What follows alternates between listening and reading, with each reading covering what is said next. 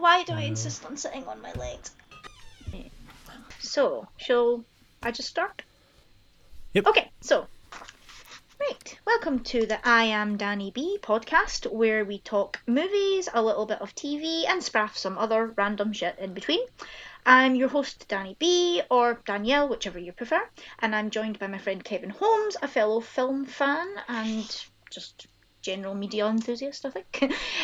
Week to week, we will cover different themes of movies. We'll talk new, we'll talk old, and we'll also have some other guests on.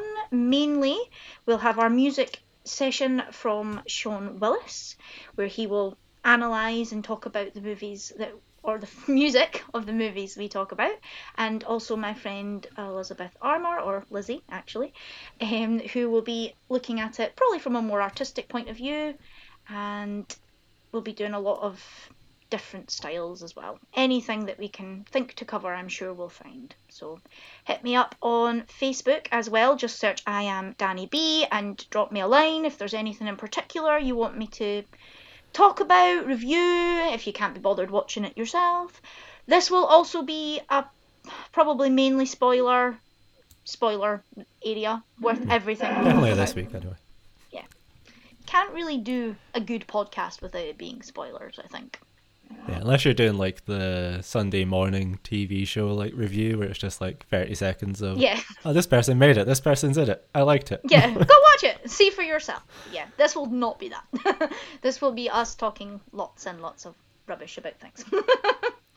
Christmas vibes all around. We've been watching some Christmas movies, some new ones. I wanted to look at the streaming platforms because obviously cinemas are a no-go at the moment, and there's a lot of things coming out for places like Netflix, some for Amazon Prime, Disney Plus, the kind of bigger ones.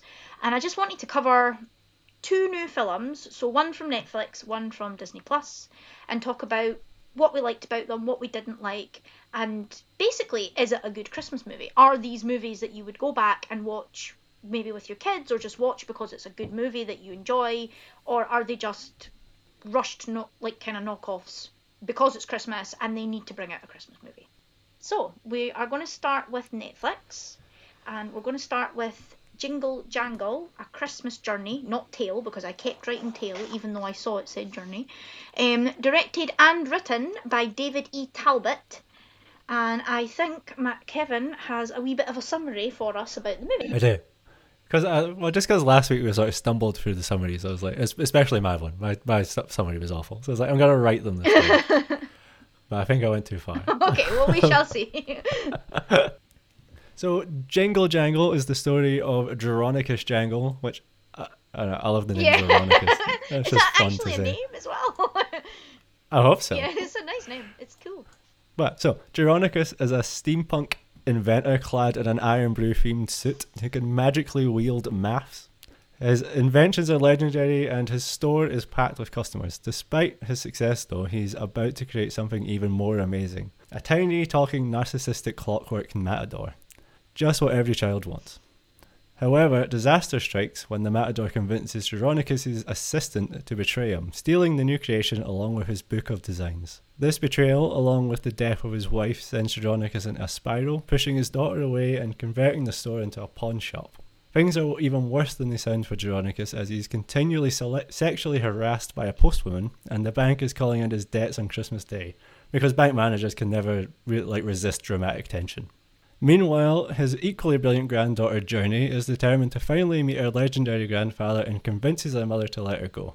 After some convincing of Geronicus, she weasels her way into the shop and almost immediately corrects some of his work, showing off her math-bending prowess and endearing herself to her estranged grandfather. We check in on Geronicus' ex-assistant Gustafsson, is that his name? Gustafsson, I think it was. Anyway, him. Who has been getting rich off of the designs he stole for years, but now he has to convince people to buy his own work. The unveiling is a disaster, and one of the buyers is injured. Gustafsson and the matador go back to the old formula that worked for so long, stealing things from Geronicus. Journey and Jangle's new assistant Edison discover that what Jangle has been working on. A robot called the Buddy 3000. They install the final piece in the robot that Jangle has been working on, and that finds out that the robot works, only faltering when Geronicus hears the commotion and comes upstairs. So he walks in and suddenly the robot's not working. Seeing his new invention lifeless, after a moment of hope that was it was working, upsets Geronicus once again. He yells at Journey, because why not? And going into his best attempt at a Les Mis song, he looks back at the disappointment that his life has been. The next night, Gustafsson puts his plan into motion and steals Buddy, taking him back to his factory, which is like an evil Willy Wonka factory, basically. Journey discovers Buddy is missing when she finds Edison tied to a table after he failed to stop the theft. The pair decide to recover the robot and hitch a ride in the back of the possibly homicidal but definitely should be cancelled postwoman Miss Johnson. They quickly find Buddy and begin their daring escape from the factory, starting a fire in the process and then setting off a big fan somehow. I even went back and watched that. I don't really understand why the big fan starts spinning. No, I didn't get that either. Yeah, anyway, the big fan starts spinning in front of their only exit. And Jangle, again, I don't understand how he discovered this, but Jangle figures out where they've gone. Jangle has discovered their plan and arrived at the factory to help them. The kids are in a tough spot, but through the power of maths and a little help from Buddy, they escape and return to Jangle's workshop, but Buddy's damaged in the process. That evening, while Jangle is trying to repair Buddy, Jessica, his daughter, returns to the shop to take Journey home early. The pair hash it out and reconcile their differences and work together through the night to fix the robot, just in time for Gustafsson to return with the police and claim the robot as his own. However, his plan is thwarted by Journey, who marked the documents with invisible ink. Gustafsson is arrested, the Matador switched off, and the Jangle family reunited, and Buddy is a huge success. Did I miss anything? No. No, I will say though, I think I remember vaguely, Geronicus, does he not see the poster? Like, when he, with Journey. I'm sure, like, he sees the poster that's, like, Gustafsson has the Buddy. Is, like, right. Just about to unveil Buddy. And he goes, aha, like, she's going to go and get Buddy back. I think. I'm sure I remember that. When I was writing it up and I was, like, clicking back and forth and, like, I just couldn't figure out how he suddenly realised where they'd gone. No, the fan bit, though, I can't really remember the fan bit. I did remember I was kind of watching it and, like... It was a fire. The last thing you want to do is give it oxygen. I was like, why are they putting this giant wind tunnel? I was like, I don't understand. But yeah, that was a bit weird. Yeah. So, what were our thoughts then on Jingle Jangle? It's just, it's not a Christmas film. No, it's really not. It's not a Christmas Journey. What was it called? A Christmas Journey, yeah. And I was like, where is the Christmas in this? Apart from the fact that they'd thrown some cheap fake snow about. I was like, where's the Christmas? I didn't understand. I actually thought, like, at the end of it, like, if anything, marketing this as a Christmas film hurts it rather than helps it. Because if this wasn't a Christmas film, I'd think, oh, maybe I'll watch that. But I'm not going to pick it over other Christmas movies, films. Yeah.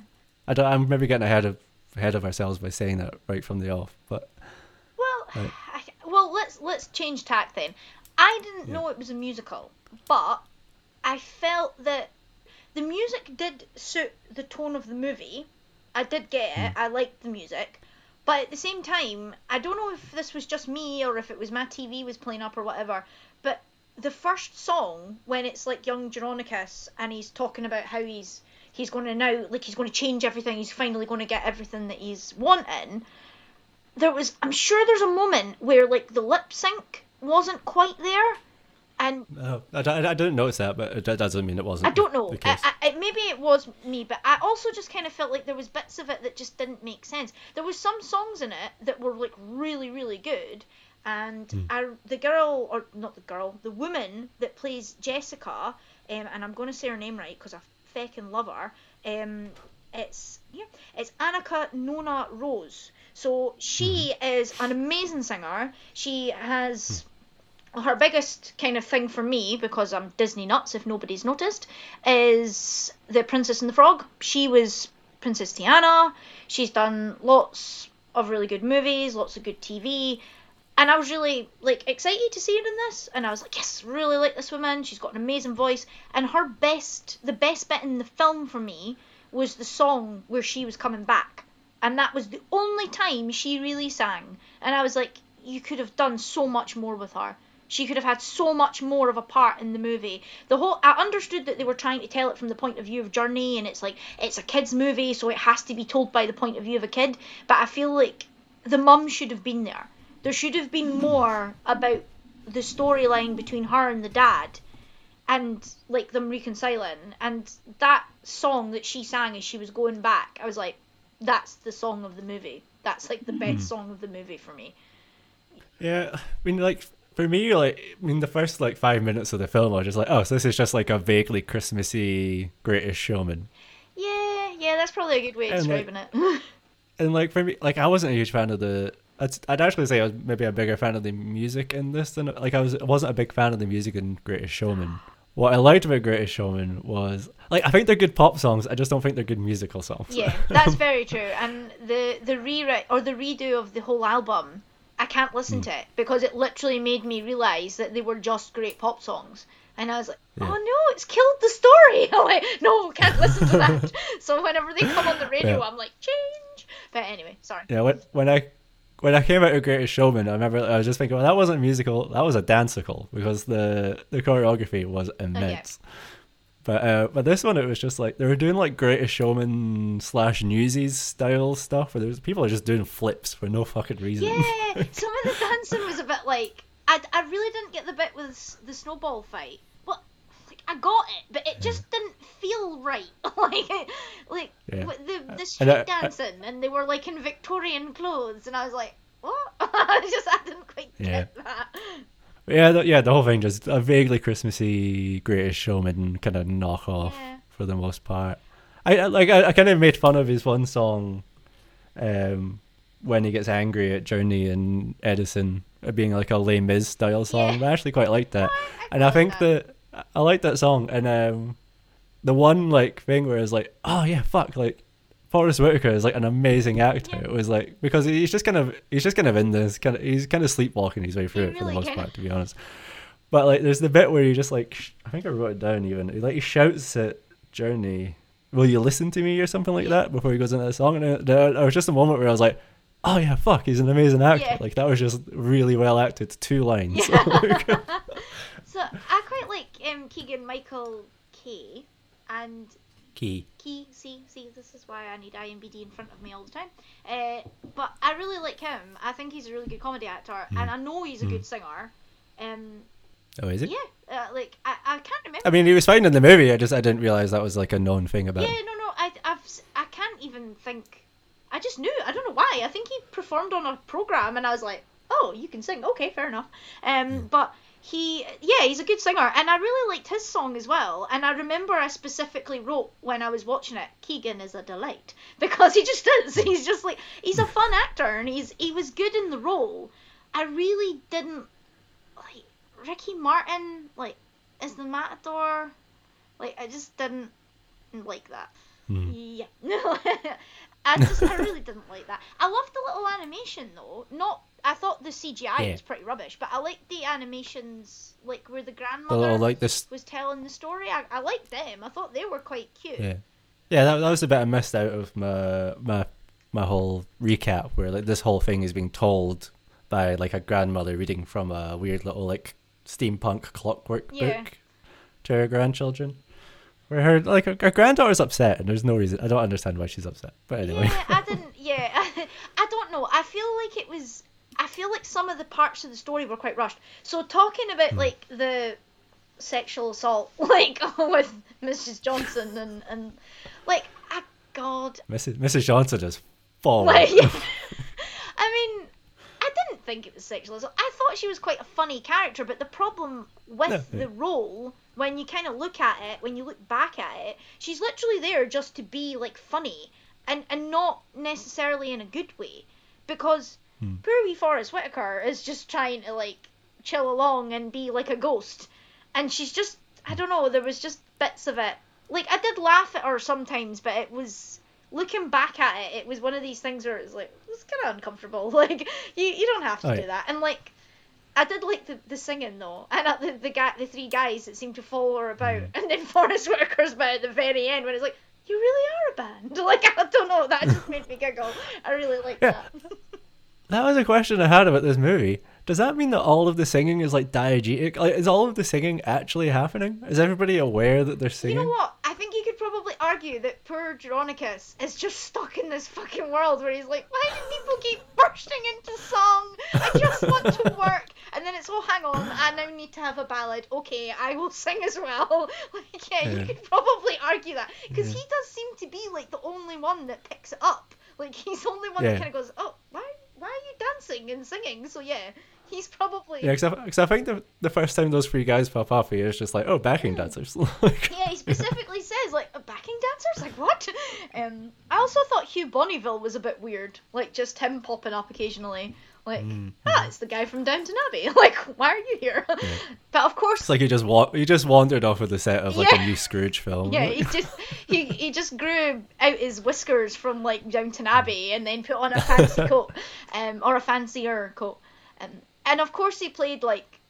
So he's British. Of course he played the person with the money. Of course he worked for the bank. Like, it was such a stereotypical thing to do, and I was like, yeah, of course. The upper class English villain. Yeah, well, he wasn't a villain, he was a nice man, but he still worked with the money. I mean, he didn't have to call it in on Christmas. Well, did he though? Was he not like the stooge of the bank? Actually, that's a good point. No, maybe. Yeah. But anyways, so yeah, I think like overall, I don't know. Do you think it was helped by the fact that it was a musical?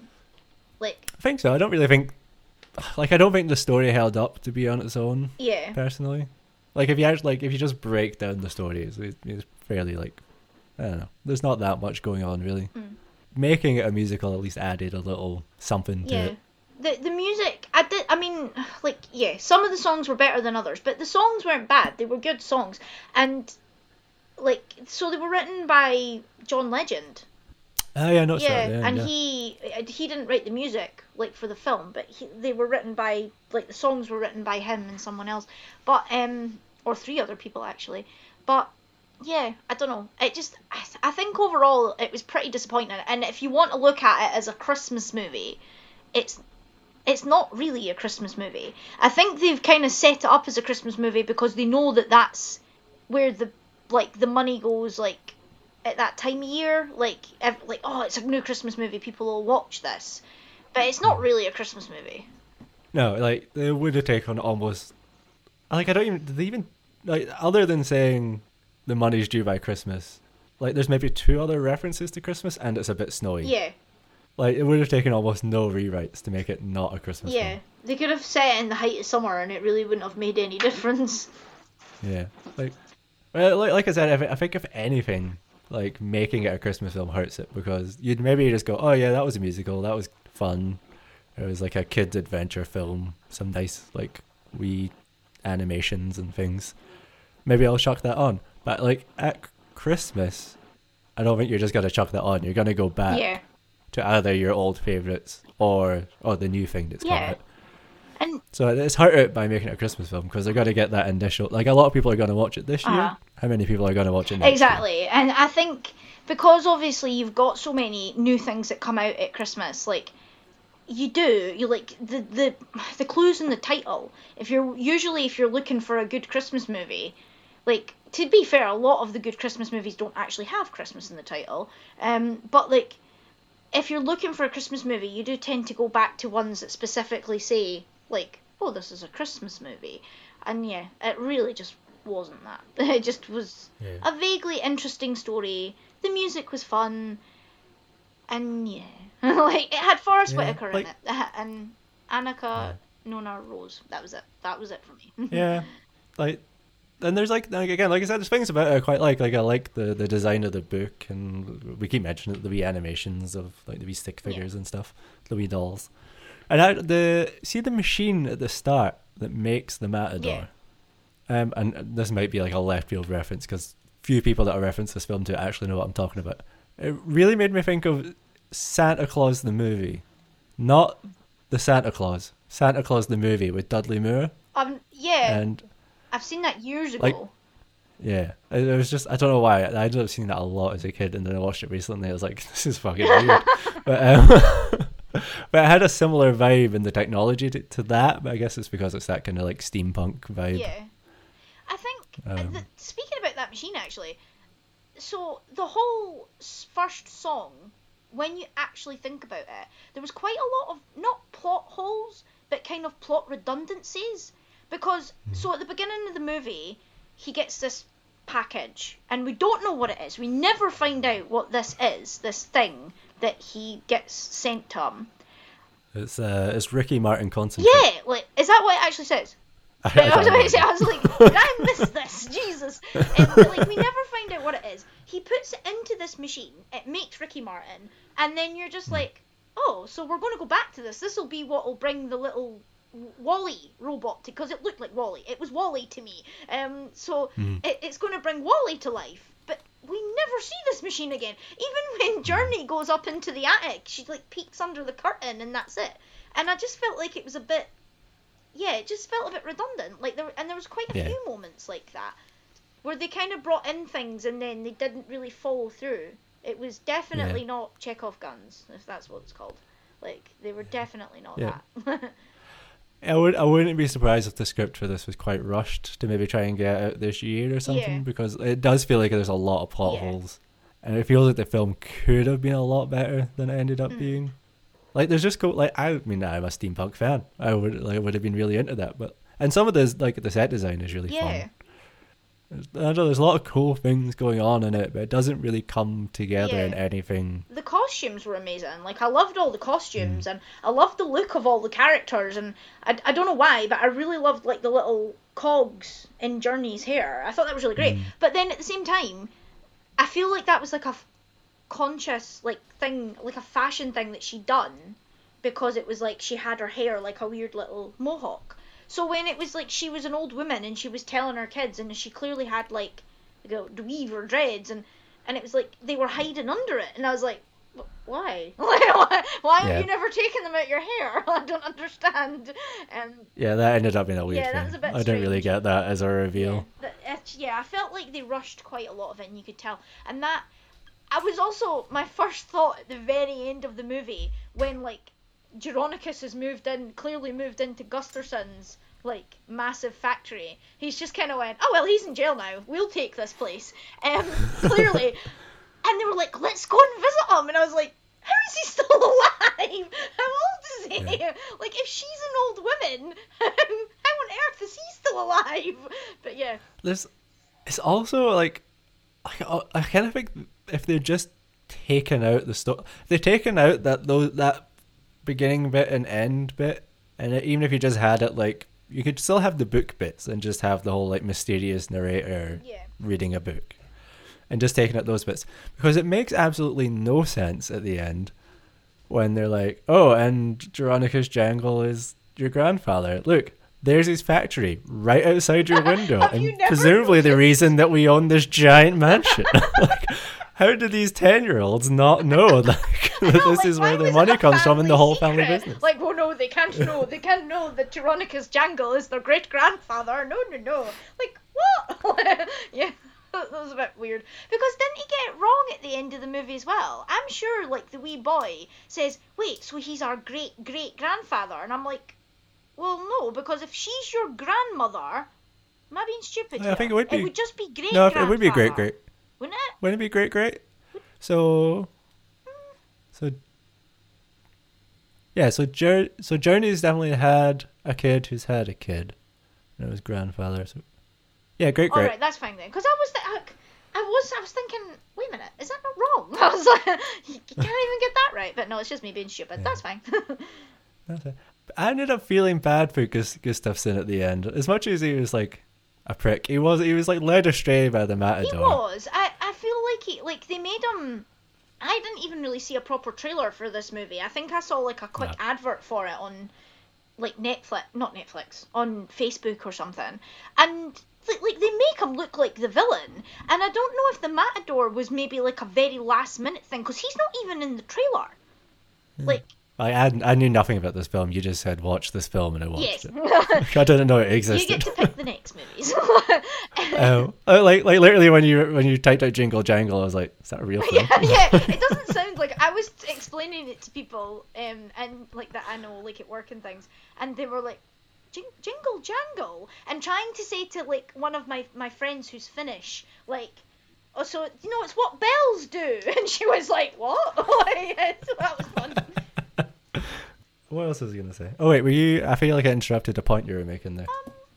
If you were, I can't remember. About Gustafsson. Oh, yeah, I was just going to say... And the Matador being added last minute. They kind of made him look... They made him look like a big villain in the advert. And obviously the Matador... I don't know if it was like a conscious thing. Like, they wanted to hide him. Like... until the very end, or if it was just a case that they've kind of added this in. But I totally agree what you were saying. Like, he wasn't really... He was just a bit of an imbecile, and then it was the usual thing of, like, power... Like, ultimate power corrupts, ultimately. Because, obviously, he became so rich and famous because of, like, his theft. But, yeah, Ricky Martin is like... I that was another thing that I wrote. Like, I only wrote a couple of notes about this movie, but... when they introduced you to his character, and then suddenly he was like distraught that they were going to make like 1 million of him, he was and like they were like, me, 1 million of me? I was like, evil doll ? Really? I was like, really? Like, I found that really weird. Yeah. I mean there's an alternate Halloween version of this film where they do make 1 million of the Matador. Oh god, yeah. You could talk about like horror movie. Well, yeah, you could talk about like Christmas movies as ultimates as well. We need to maybe try and squeeze in something about like the Santa Claus with Tim Allen. That's like a body horror movie. But anyway, so that's true. Never thought about that. But yeah, I think she was funny and she's related. But I do think the postwoman Miss Johnson is the true villain of the film. Probably her constant harassment of Geronicus, and then. I said possibly homicidal postwoman. There is a line that I wrote down where she is like in her post van that the kids jump into. Oh, I think. And she says, "I nearly only killed one person today," which means that she killed at least two people today, and possibly more than that. Yeah, she was a bit. Yeah, I felt like she was a bit of a redundant character. I think she was somebody that you would chuckle at when you're watching the movie, but when you actually walk away from it, you're like. Really? Yeah, she was a bit weird and uncomfortable to watch. It's just pure insanity. Yeah, there's some amazing singing performances in the film. Oh, though. Yes, like, definitely. And I didn't know, actually, Forrest Whitaker did quite well. If we're talking Les Misérables, he's certainly done better than Russell Crowe.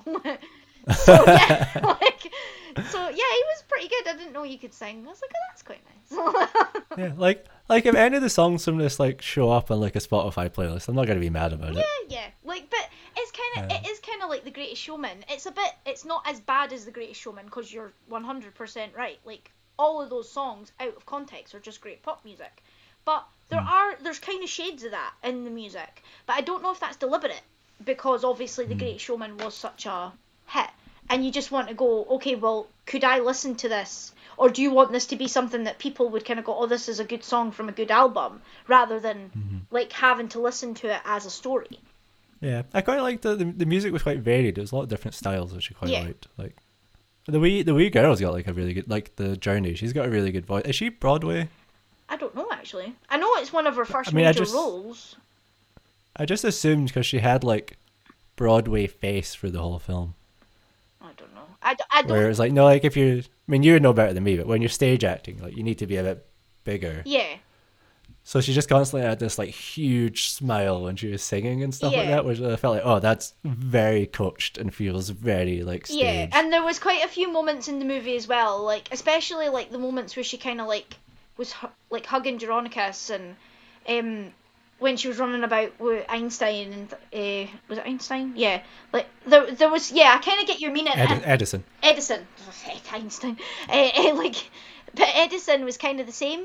But that was another thing I didn't quite understand. Why was there muddled accents? So some were American and some were English. Like I really didn't get that. I was like, so wait, where's this supposed to be? I was like. Yeah, also I wondered where they filmed it because I mean obviously it was a set for the most part, but there was one bit of Journey running down the street where it's like, oh, is that actually filmed in the Shambles in York? And I meant to look it up because it just looked exactly like it. But anyway, sorry. No, but it might. So some of the actors might be British. Yeah, it might because certainly Mrs. Johnson, she certainly gave me like Broadway West End vibes. I don't know if she is, but I totally get what you mean with some of them doing it. Where you can kind of tell like Forrest Whitaker and Keegan Michael Key. Yeah, they're very much like, I'm now singing in this movie, this is my first time doing something like this. Whereas, like, even when you watch, like, professionals, so I've been doing things like that for years, like Hugh Jackman, who's been on the West End, well, not the West End, sorry, he's been on Broadway, and, but then you watch him do movies like The Greatest Showman and things, he doesn't oversell it in The Greatest Showman. Like, you can tell he's just a really good actor.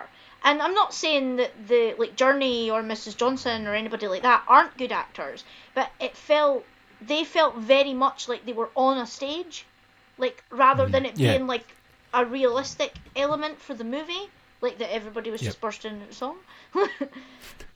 Yeah, it's an odd, weird mix of, like, stage and film acting, and, yeah. Should we go on to final thoughts? Yeah, or? Final thoughts, I think. I think that's probably, yeah, as much as I would say about the movie. So, final thoughts for me, it was alright. Like, I mean, it was very much a, if you were looking at it as just a normal movie, you could watch it any time of the year. The fact that they vaguely knock on Christmas makes no difference to the movie. If you're just looking for a nice, family-friendly musical with good music, yes, it's a good movie, but not a Christmas movie. So, I would probably give it 6 out of 10. I'd probably say 6 out of 10. Yeah, you know, I did largely agree with your assessment. It's kind of like a fun family adventure, but like, it's just, there's so many elements of it that like I should really like, and they're cool, but it doesn't come together. It certainly into, like, doesn't cohesive, come together. Like, maybe if they'd spent like an extra sort of year workshopping it, I don't know, or maybe Netflix got too involved and ruined the original version. I don't know. Something went wrong in this production. Something went wrong, yes. And unfortunately, the way that things are going with Netflix, it's looking like it's usually Netflix's fault. Yeah. But anyway, I don't know, I'd probably give it like a 5, like straight middle of the road. And for reference, at the moment, it's got a 6.5 on IMDb. Oh, okay.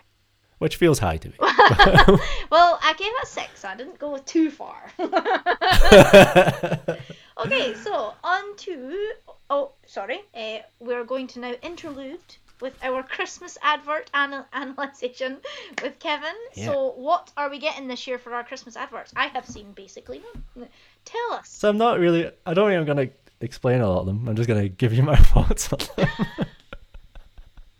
Because basically I just went through and watched about... Because for the last month, Charlotte and I have been watching an obscene amount of Taskmaster on 4OD... Oh, sorry. What's it called now? More4? Oh, yeah, okay. Yeah, it used to be 4OD. I think it's More4 now. And so we've been watching the same 5 Christmas adverts over there. Which made me really hate one of them. Right. So then I just went through and I was like, all right, let's see what the other ones... What's going on with the other ones? It turns out... They're not showing any of the good ones on More4. But yeah, so we've got the Asda one, which is just a standard Asda advert. That's all it is. Yeah. It's just an advert, and they've just kind of gone Christmas, and then he's put some mental Asda Christmas lights on his house. Which, if somebody in your street did that, that's fucking mental. That would just give me like horrible flashbacks from when I worked there. I'm like, oh. Yeah. So that's, again, that 2 out of 5. Yes. I mean, it's got. I'd almost give it points for just being an advert, whereas a lot of these are like they weren't as bad this year, but in the past, it's just been a straight up short film, and then they've just gone like M&S at the end. I think everybody's just trying to do John Lewis, basically. Yeah. That's why I didn't even see that. Did John Lewis do one this year? They have, and actually, I've not seen it on TV. Because I didn't see it. Like, I actually looked up a list, and they did not mention the John Lewis. So, I don't know if you would strictly call it a Christmas advert, but I was actually in John Lewis not that long ago, and I was standing at a TV, and they kept playing this advert on loop, and it's I think their slogan's something like, Love for Change or something like that. I can't remember. Something to do with I think I maybe watched the John Lewis one and then it said Waitrose at the end. Also, it's like, so because they own Waitrose, it's like, it's John Lewis and Partners. So yeah, it's actually a pretty snazzy advert. Really? Yeah, okay. So sorry. Yeah, I actually liked it. I gave this one like 4 stars. Yes, it's really good. I quite like all the different animation styles. Yeah, I liked it. It goes through all your classic, you know, it's got like the American ones where it's like a year without Santa, it's got that kind of style, and then it's got like the snowman, and there's like a Charlie and Lola bit, isn't there? And Yeah, just going to go through all the... And it's like a nice weird... well, it's a nice message, right?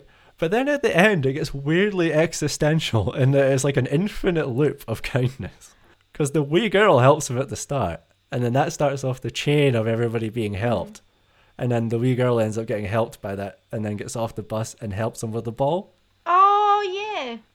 So it's almost like, I don't know, like a Run Lola Run thing where it's like, are they just stuck in this infinite loop of being nice to each other? Which is kind of nightmarish when you think about it. I really liked, because it kind of jumps with animation and occasionally live action, and I liked how you had the wee claymation ginger child getting a haircut, and then it cuts to like a live action version of the claymation haircut. I like that a lot, because quite often you watch claymation and then you try and imagine the real version of that person and it's like horrific. Yeah, Waitrose, I like that one. Sainsbury's went quite indie with their ones. Have you seen Sainsbury's ones? Oh, I don't think I have, actually. So I actually think Sainsbury's has played it quite well, because everybody's kind of thinking, oh, are all the supermarkets going to go overboard with like the, oh, it's been a shit year kind of thing? And like Sainsbury's have kind of managed to capture this year's, you've only really interacted with the people that you like for phone calls. Mm-hmm. Well, obviously it's been like Facebook Messenger and Zoom and all that kind of stuff. But it's basically just like, there's like three of them and it's just family members calling each other and talking about their Christmas plans. And then they put like sort of home, like movie kind of things over it of like past Christmases. Aww. And for me, it works really well, personally. It's like, I know, it's just nice. It's like they've just hit the mark for me of like capturing what this year feels like without hitting you over the head with it. Like it could have come out last year. It's just a bit more poignant this year, kind of, you know. And then it also, it doesn't help for me that like the, what's it called? It's called Portions, which is all about like the dad has died recently and the dad was a big Christmas fan, which my dad died a few years ago and he was a big Christmas fan. So that kind of like hit me right in the feels. And then one of the other ones is all about how amazing the post-Christmas sandwich is, which is absolutely correct. That's the best thing about Christmas, is the next day making a sandwich out of all the leftovers. You know, you chuck some turkey on there, some stuffing on there, put a chipolata on your sandwich. Mm-hmm. Why the fuck not? It's the best sandwich of the year. Sauce. That. Mm-hmm. Oh, you've lost me. What? You lost me. Oh no, I love cranberry sauce. I don't want your sandwich. Oh, no! Lovecraft. Sorry. And then I actually meant to look this up because I was only vaguely aware of it, where a lot of people got upset about one of the Sainsbury's adverts, seemingly because there's black people in it. I don't know. Like I might not be stating the upset with it enough, but I watched all three of them. I knew people were upset about the adverts, and I don't understand why anybody's upset about the adverts. Okay. Because there's three of them. Like if it is a black people thing, like even though there's three of them and only one of them like has a black family in it, the other two is like the whitest families you've ever seen. Oh God, I think at this point of the year now, it's just let's not talk about that. Yeah. So weirdly, a big fan of the Sainsbury's ones, and I used to work there, and I hate the company. Yeah. So. Well, you have fuzzy feelings. I definitely didn't enjoy the Asda one. No, that was bad. There's a Sports Direct one. Fuck Sports Direct. Yeah. Like half a star, I guess. M&S ones are just actually food porn. Yeah. It's just slow motion images of food with like various female actresses talking in a low sultry voice over them. I'm sure Michael Sheen's done one this year though. Which I'm a bit. Oh, is it? Oh no, yeah, there was a Michael Sheen one. And I'm like, cheese, okay. Well, we've also got our male actor talking in a low sultry voice over some cheese. If anything, I'd actually give them bonus points because it's the only one of all the adverts that made me want to go buy things from the shop. And really, that's what an advert should do. I shouldn't be reviewing your advert for its filmmaking. Well, if we talk about it in that sense, I definitely don't need a sofa. But every time I see a DFS advert, I get all warm and fuzzy because it's Walls and Gromit. So they've got their new one. It's like their Christmas one is like Wallace and Gromit turning up at people's door, and rather doing carol singing, he's as usual. Wallace has built this ridiculous machine, and it's like sheep that like go on little keys, and rather than it making noise like a piano, it's like little bars, and it like sings them like "Wish You a Merry Christmas" or something. And then Gromit looks in the window and he sees like the family sitting on the couch, and he's like, "Oh!" And then it cuts, and Wallace and Gromit have invited themselves into this family's house, and they're all sitting having a cup of tea, and I'm like, "Oh, it's Wallace and Gromit!" Like, that's, and it makes me want to go buy a sofa. So there you go, that's advertising. I'd like to see you try and cram myself into your bedroom. Argos, I actually quite like Argos's one. That was the first one I think I saw this year. Oh yeah, I've seen that one. That's quite cute. Yeah, it's like, yeah, the kids with the magic show. I like how the living room slowly turns into a wee theatre. I just like the aesthetic of that. Where it's just all the people in like the wee boxes and stuff. It's a cute wee advert. There's like nice tricks and stuff.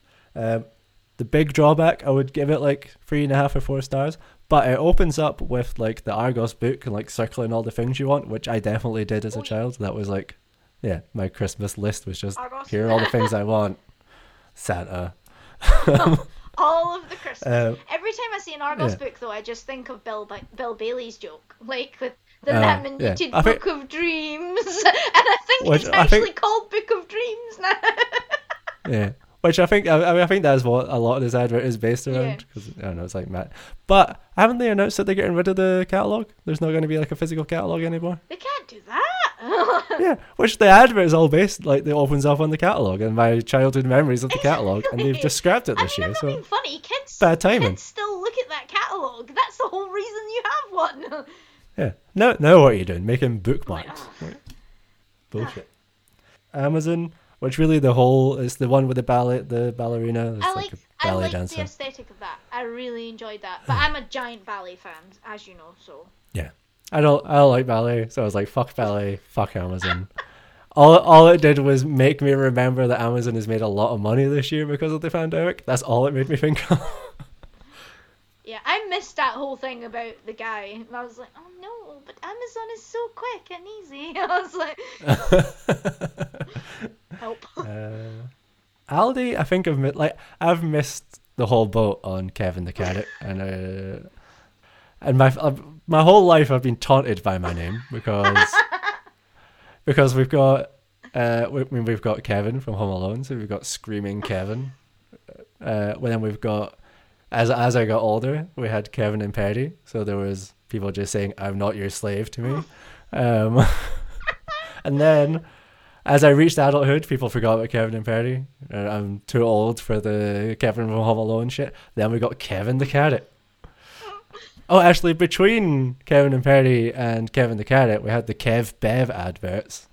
I can't even remember what the fuck they were advertising, but it was just people saying Kev and Bev at each other for like 5 minutes. Oh, dear. If it makes you feel any better, there's not really that many nice, like, Danielles out there in film. The only one it ever makes me think of is The Girl Next Door, and she's a porn star. So that's all I think about when I think of my name as a character or whatever. So I remember when it came out and, like, I went to see it with a couple of friends, and then they were like, oh, my name's Danielle. And they were all like just looking at me, and I was like, fuck, because we knew what it was about because we'd watched the trailer. It just didn't say in the trailer what her name was, and I was like, of course her name is Danielle. so yeah, that's the only thing that it makes me think of. Yeah, I mean, like, the name like Kevin is just always used for like throwaway characters in TV shows and stuff with like weirdos and anyway. But anyway, I've missed the vote on Kevin the Carrot. So I think my mum was talking about there's been this whole Where's Kevin campaign, so then it's the Carrots having this big epic journey, and there's either a sound-alike or they just actually used He's a Pirate from Pirates of the Caribbean at one point in it.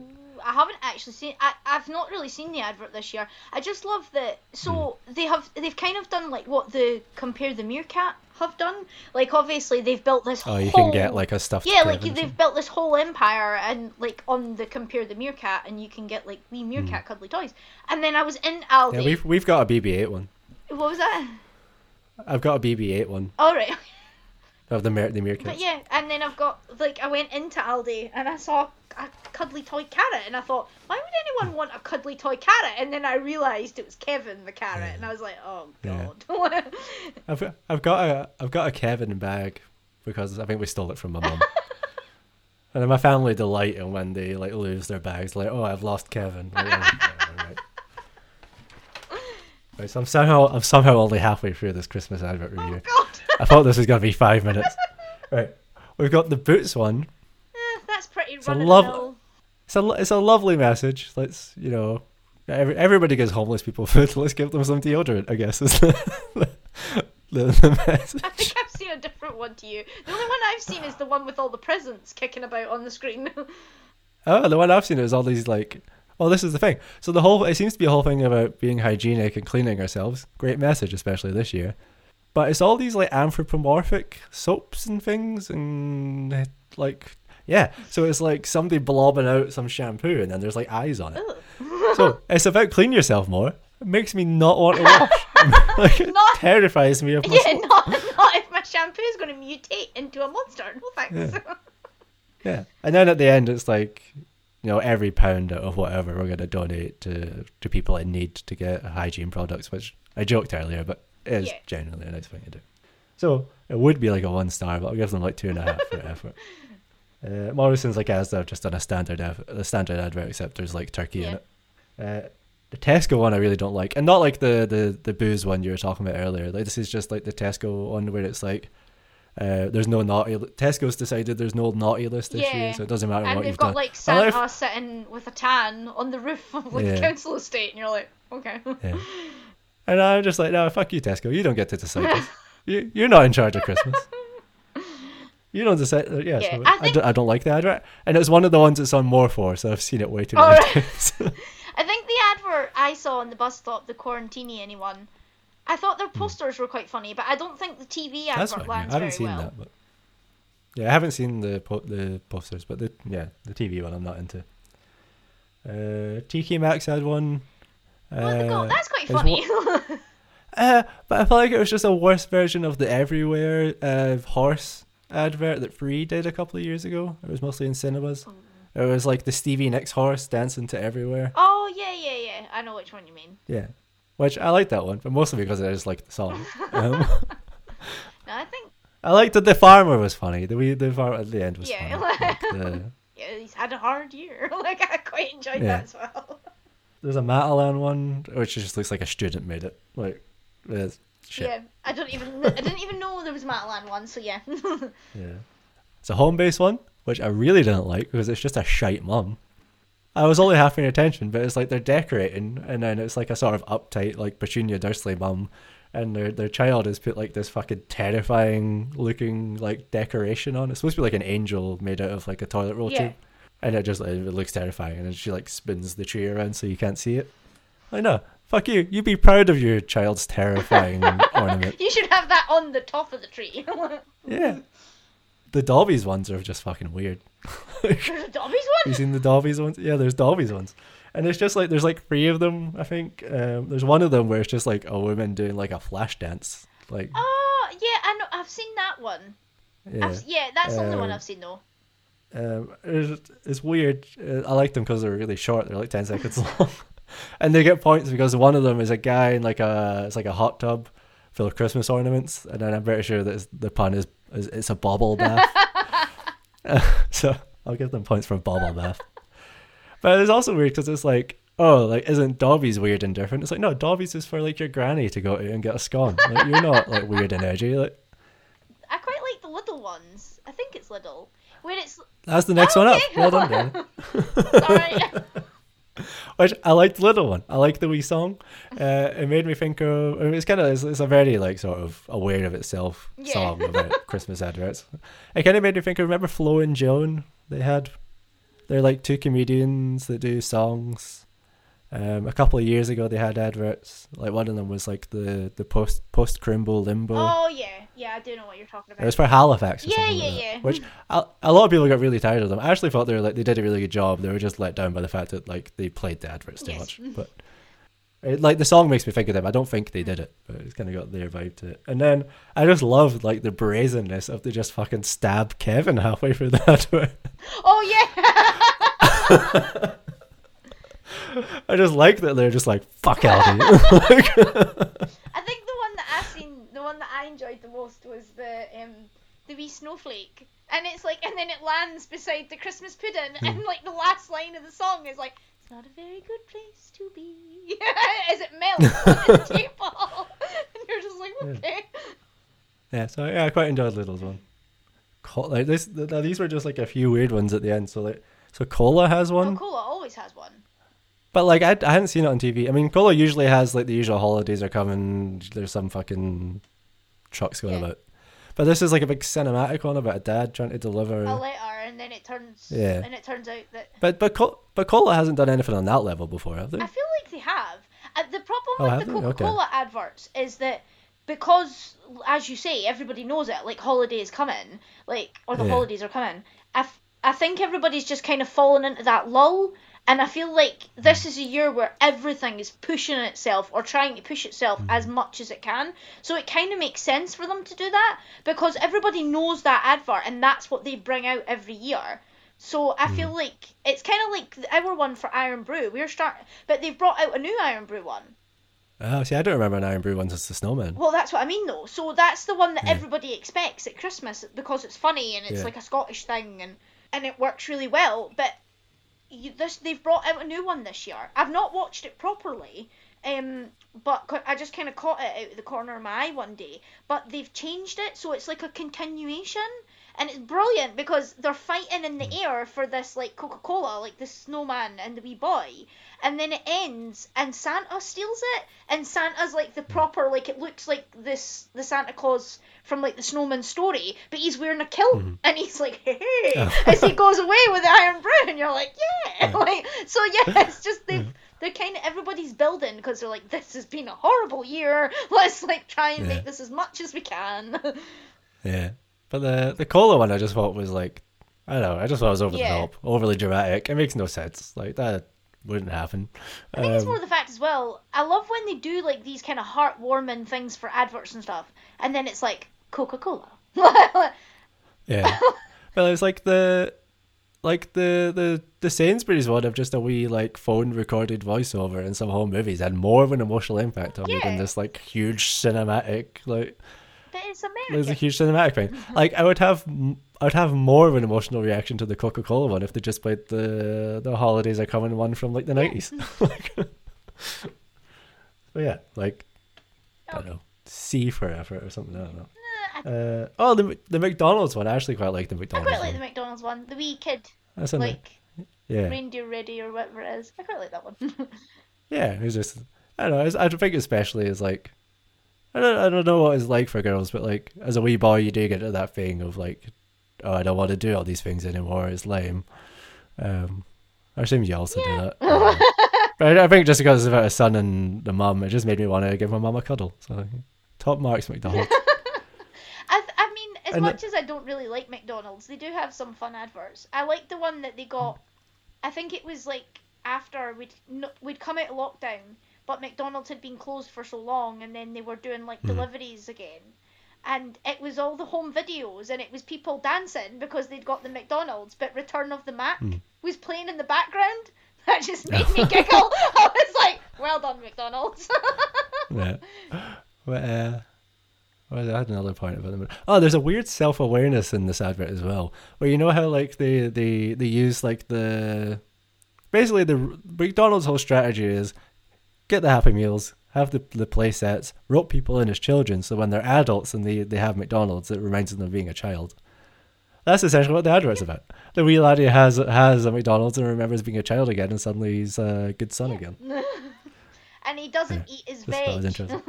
Basically, there is also the side message of, we will give you good things rather than give you chips, but they won't eat them, they'll leave them out for Santa, because suddenly he believes in Santa again. And then the last one I got written down is a Disney Plus one.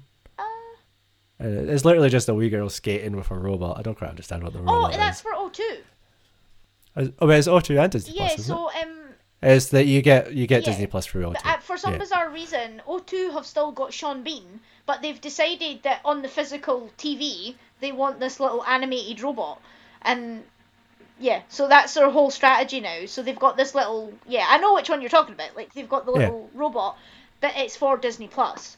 So yeah. And the actual Disney Plus advert is just basically scenes from Frozen. So yeah, well, there's a wee bit of Marvel thrown in there as well. Teeny tiny bit. But... yeah, because I saw that like quite early on, and then I've not seen that since.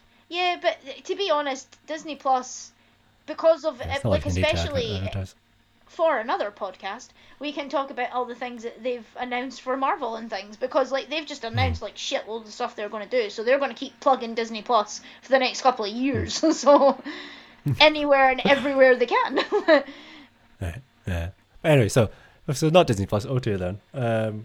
I mean, I thought I liked this the first few times, and then I realised I just liked the song. What was the song?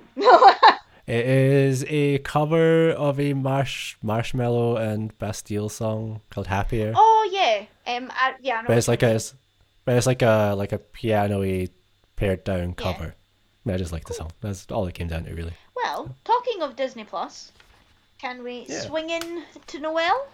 We can. Sorry for that digression. No, it was quite fun. And I didn't even get into the one that I fucking hate, which was the co-op one. There was one for the co-op? Yeah, there's a co-op one. It's played all the fucking time on More4. And it's just this wee laddie playing an Oasis song outside of a co-op, which, I don't know, it should be fine, but it really irritates me. And I think it's because the wee laddie looks like every kid in primary school that, like, bullied me. So I'm just like, I fucking hate this kid. This kid gets away with everything because he's a charming wee laddie. And, no, he's a wee shite. And he can go fuck himself. Yep. The final word there, guys. 0/5. Okay, so. And they play it almost twice an ad break. Yeah. So go fuck yourself, co-op.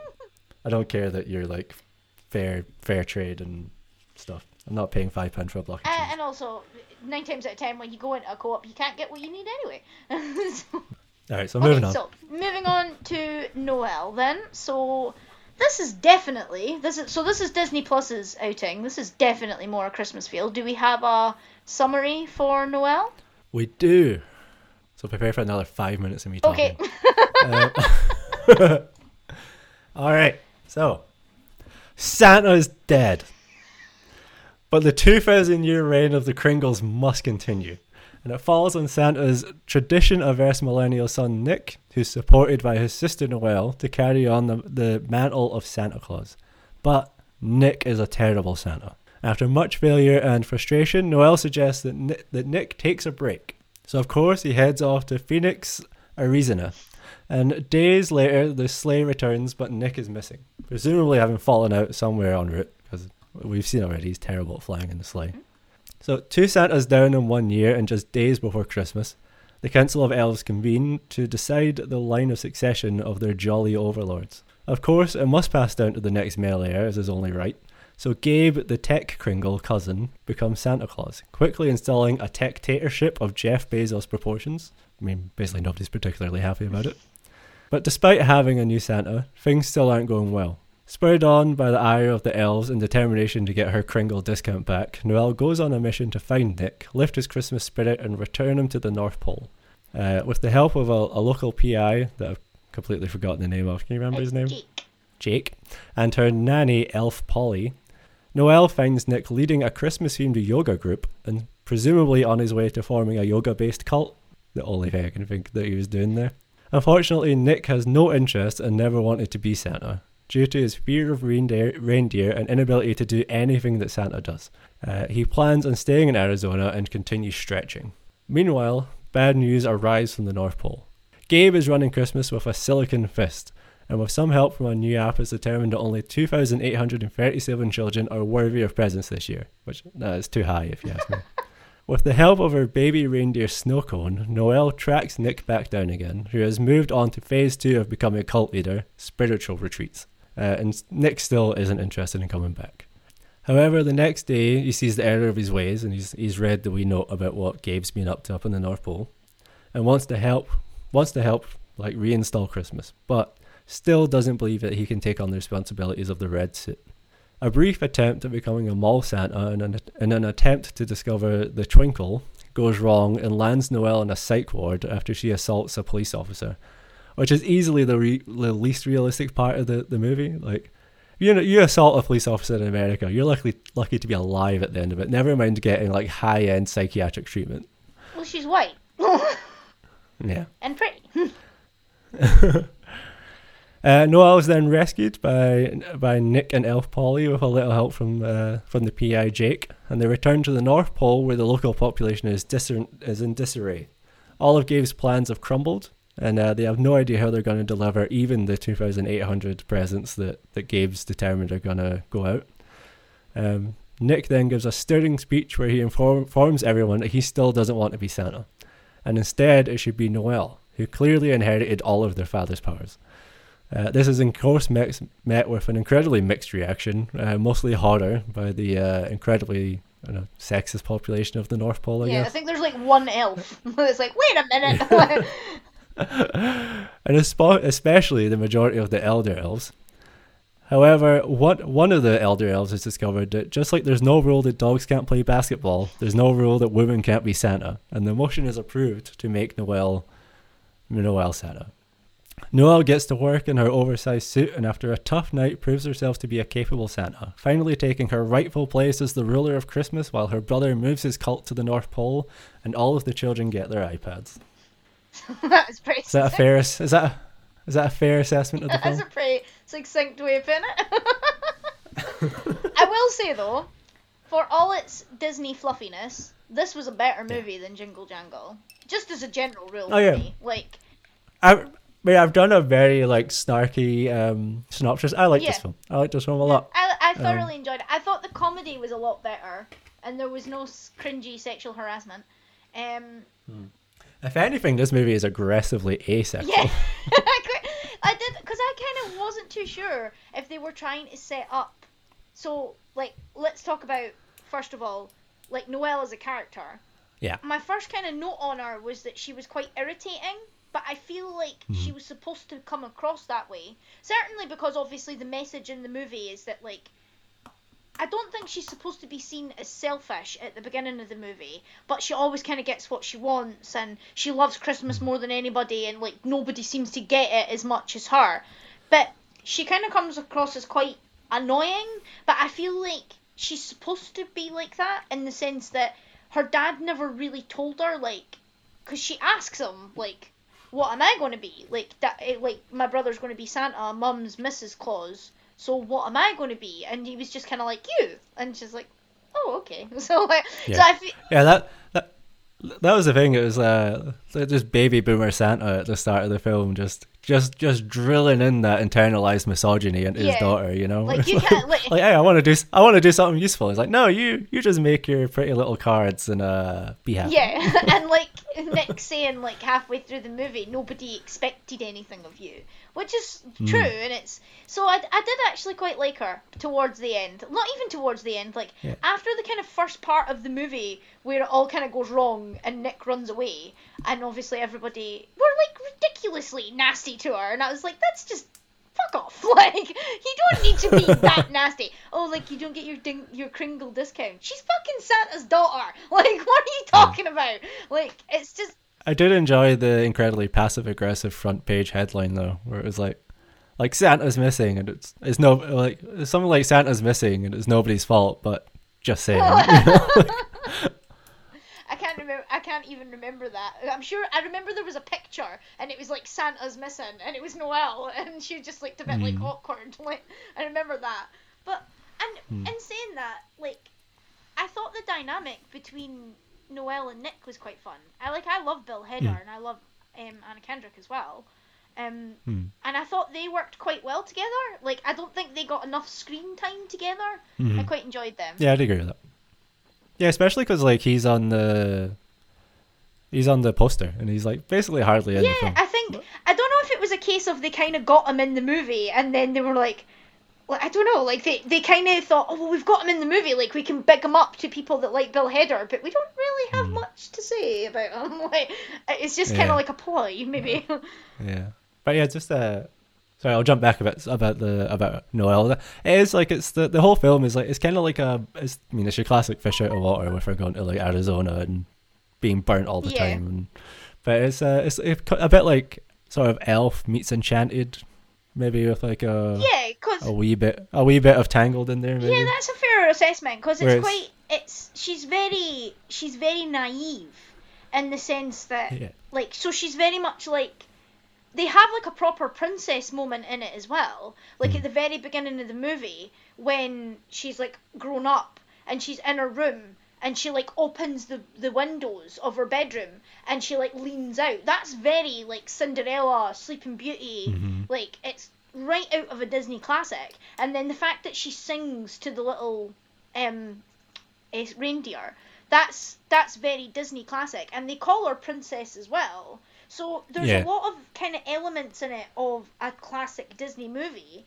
But this is certainly more of a Christmas movie. Because it's, like, ridiculously Christmassy than, like, Jingle Jangle.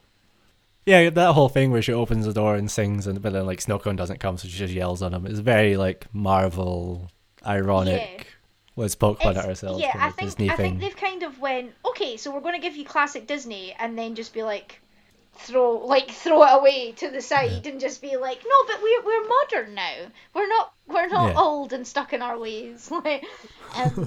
So yeah, I did, and I mean, I thought the comedy worked a lot better. I don't know. Yeah, no, it generally had some laugh out loud moments in it. It's made mostly coming when it was Anna Kendrick and Bill Hader sort of together. Like you said, they did work really well together. I thought I would watch another film with those two.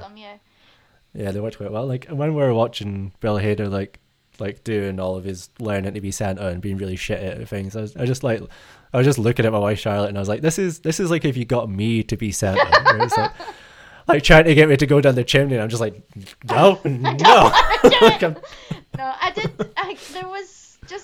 Like, he was just hilarious. Like I loved the bit near the end when they're all being like, "Good luck, Noelle, you can do it," and he's like, "I'm so glad it's not me."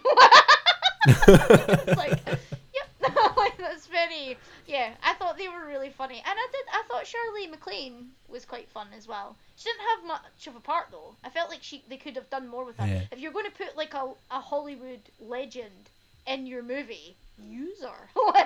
Don't just shunt her off to the side. I'm not being funny. The mum had more of a part in it, and the mum was like so drab. She was so boring, and I was like, got Shirley MacLaine, like, use her. But then maybe they only got her because it was like, you're not gonna have to do much. Maybe. But no, it was I thoroughly enjoyed it. It was because if you want to take it away from being a Christmas movie, it's a good comedy movie, and it's got some quite fun moments, but it's not so.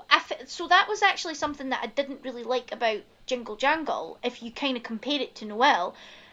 Noelle is by no means a more mature movie, but I felt like the comedy reached a bit more than the kids with Noelle, whereas, I don't know, I thought Jingle Jangle was quite immature for that. Like, it's literally a kids movie, Jingle Jangle. Like, you can watch it as an adult and, like, appreciate the animation, and yes, it's got Forrest Whitaker in it, but I felt like Noelle, if you were sitting watching that as a family, the kids would enjoy it because it's got really bad CGI reindeer in it that are like munching on popcorn and just being generally cute. Mm-hmm.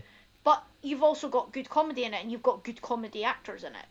Yeah, it did work. Like, I mean, the film worked for me, like I said already. And like, there was a point where I was watching it, I was like, there's like almost so much in it for adults that I was like, wait, what is there here for kids?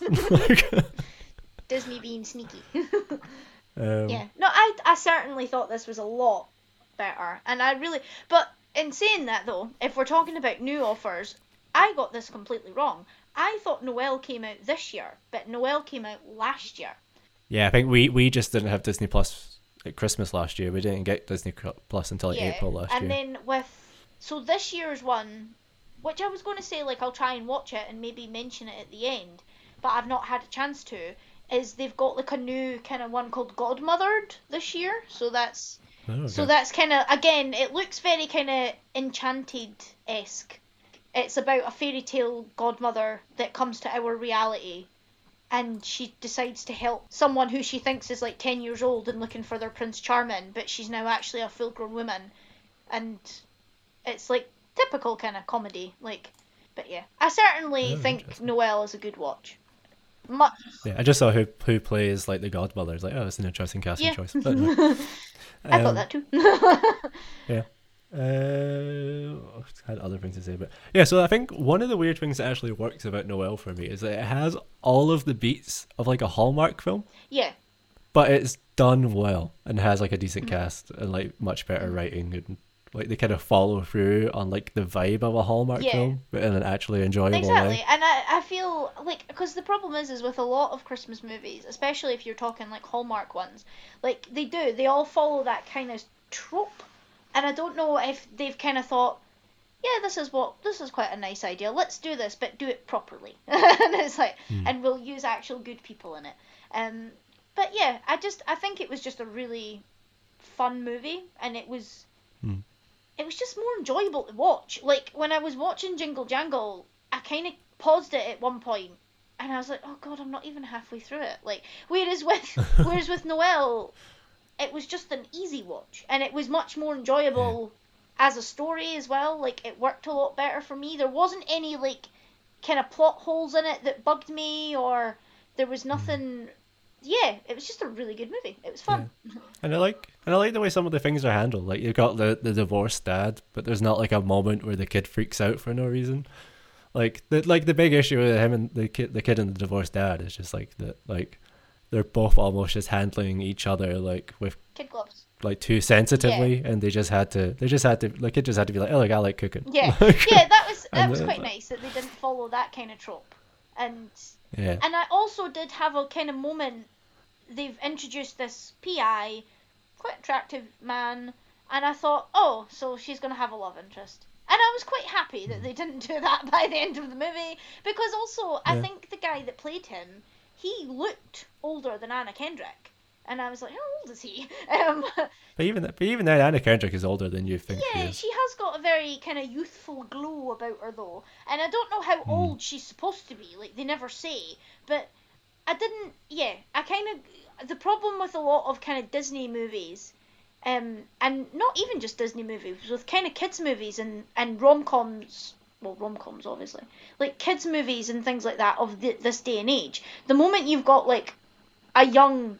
attractive lead, like, whether it is female or male, even if that's not the main basis of the story, you tend to find that if they introduce like a male or female character to counteract against them, they generally tend to turn into love interests. But I quite liked it at the end of the movie, they were still just clearly friends, and it was like there was nothing romantic. I liked that they done that, because especially with a Disney movie, it tends to kind of all go down the romantic route, whereas it was just a buddy movie, and I enjoyed it.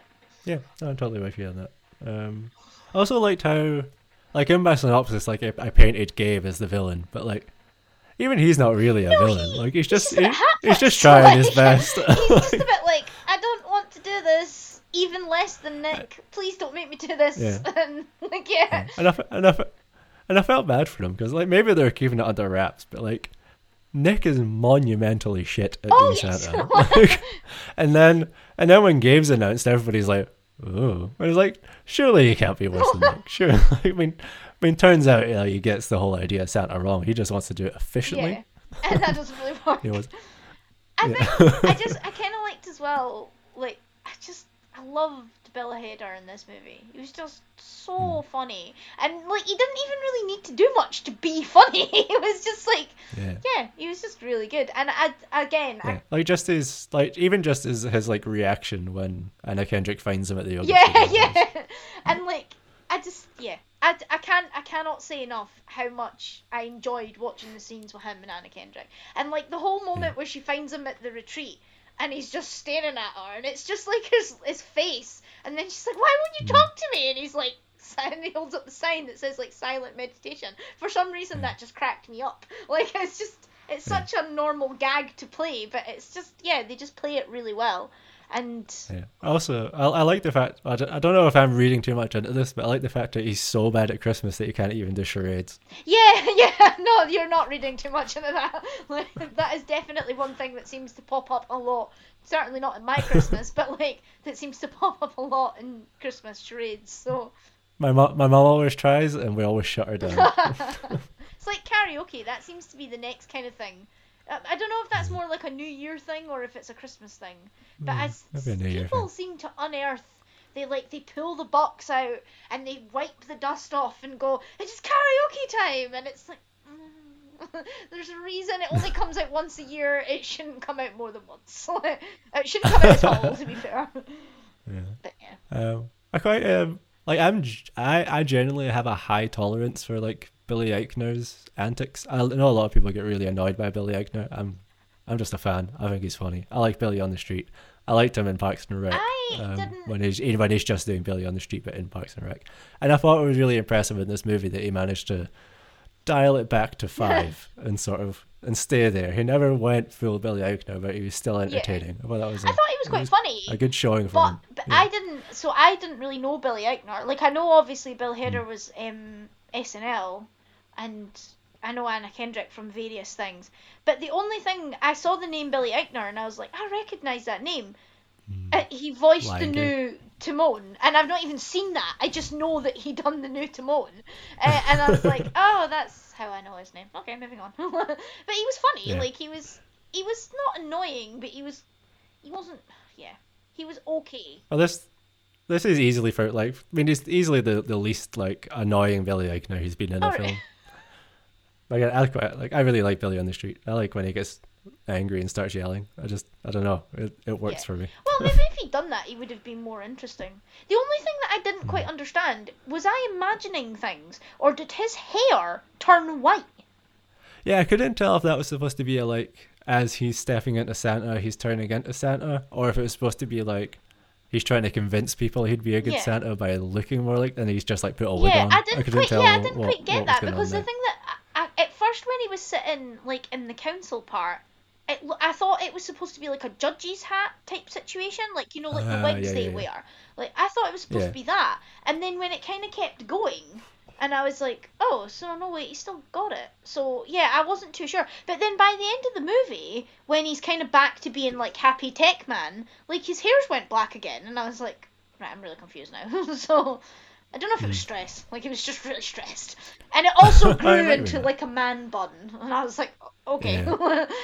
Well, I think that was supposed to be the whole, like, he's like the tech, the Silicon Valley techie Santa, so he's got his man bun ponytail rather than your classic Santa hair. But yeah, so definitely a much better movie, and I was looking up Marc Lawrence actually. So Marc Lawrence directed it and wrote it as well, and he's another one, kind of like we mentioned Guillermo del Toro in the last episode, but. He has written some stinkers. So he wrote like a Hugh Grant rom-com with Drew Barrymore called Music and Lyrics, and that is god awful. And he wrote and directed that, and he wrote and directed this, and this was definitely a step up from that. He shouldn't do rom-com. He should just do family comedy.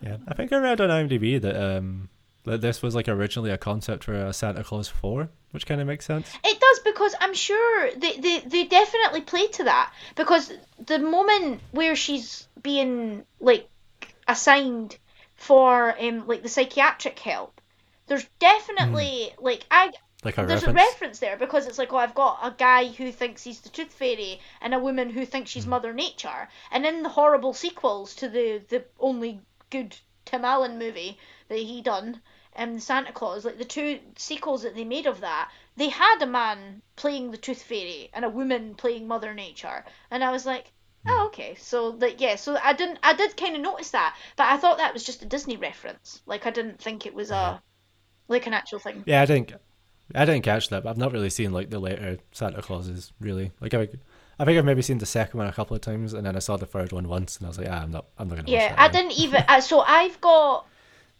I went to see the second one in the theater when it first came out, and it was all right. Is that the Mrs. Claus? Yeah, that's where like he has to find a wife, or he's not going to be Santa again, which is another kind of bad. Yeah, kind of forcing people to marry you so you can keep your powers. So that was like the awful second one, and then the third one. I didn't even get to the end of the third one, because the third one is Martin Short playing Jack Frost, and it's just awful. I think I think Tim Allen by that point was just doing it because it was like, I need money. And these make money because they're Christmas movies. So, but yeah, the second one was all right. The third one was god awful. But there was definitely a reference in there for the Santa Claus movies.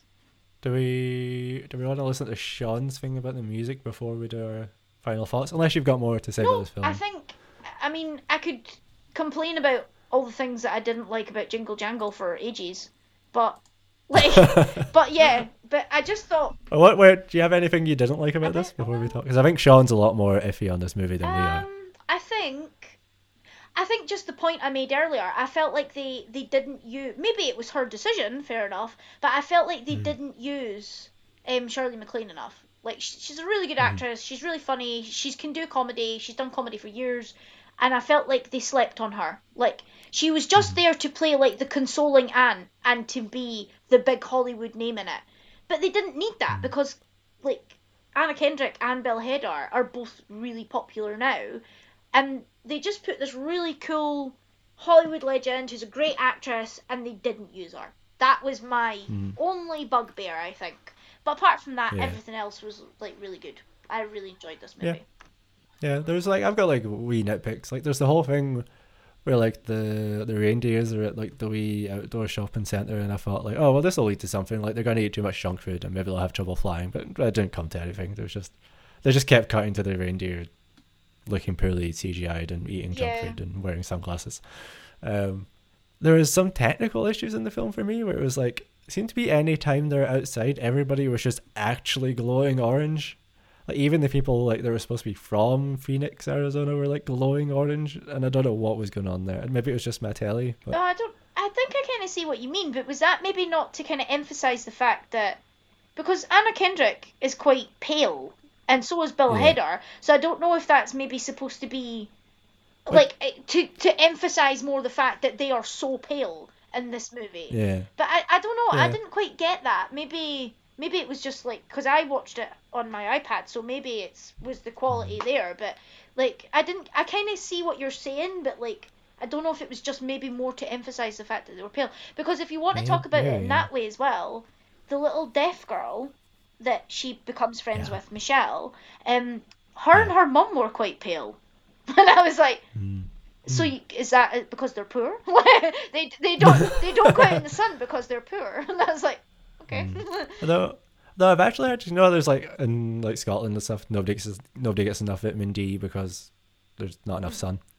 Apparently you get those same kind of issues in places like Phoenix, Arizona, because it's so hot, people don't go outside. Yeah. So apparently some people get vitamin D deficiency because they just don't go outside ever until like the middle of winter or whatever. So maybe it's that kind of thing. Maybe there is a lot of pale people in Phoenix. I've never been there. But yeah, like I kind of got it when it was like Anna Kendrick or whatever was looking really shiny. It's like, oh, okay, right, she's not dealing well. But then it was like the people that are living there, and it just looked weird. But I mean, I can concede it might have been my TV or something like that. But yeah, there was a thing where like I knew so little about either film. Like, Noelle was a film I wanted to see because I'd heard about it last year. But, like, I knew so little about it that the beginning of it actually threw me off, where I was like, oh, it's a wee girl and she's caught Santa Claus. And I was like, oh, it's her dad. Okay, so he's not Santa Claus. And I was like, oh, it is her dad, and he is. Like, I knew so little about this film that whole section was like a roller coaster for me. wait. No, I think I had read about it last year, but I just didn't think that it had come out last year. I thought it had all been pushed back. I think it had been pushed back already. Yeah. So I think it was like supposed to come out in 2018, got pushed to 2019 for Disney Plus, and then we just didn't have Disney Plus. Yeah. And then I guess just as we were going to go into the music, I actually thought the music was pretty naff. I didn't like the Santa. Actually, that's another thing. I didn't like the Santa's helpers. They were just odd and creepy. Oh, they like the little choir. I quite liked at the end when they were doing like the Santa Claus blues. Yeah, I don't know. That's another one where like the guy who's doing like the call outs, like, oh, we need Santa. Like that guy is Ron Funches, who's just a comedian I like, so I kind of enjoyed seeing him. Oh, really? So I'll give that bit a pass, but I can concede. Like, yeah, it's not the best part of the film. But yeah, like most of the music was just a bit. Well, I mean, the last. Yeah, I think it wasn't maybe the best comparison to do, because as I say, I didn't even realise going into it that Jingle Jangle was a musical, and then obviously Noelle wasn't a musical. It had little music-y bits in it, but not by much. So yeah, let's hear Sean's thoughts on the music then. Yeah. So I'm going to mainly just draw on the notes that I made during the film. I'm gonna start off by saying that this movie's not good or bad. It's just fine. There's nothing super exciting to talk about musically. For the most part, the background score is forgettable and it certainly gives a Christmas vibe. The instrument choice is fine. The theming is fine. It makes you feel like you're watching a Christmas movie, but it's not something where you're going to be walking down the hall humming it to yourself or playing it on your Christmas playlist.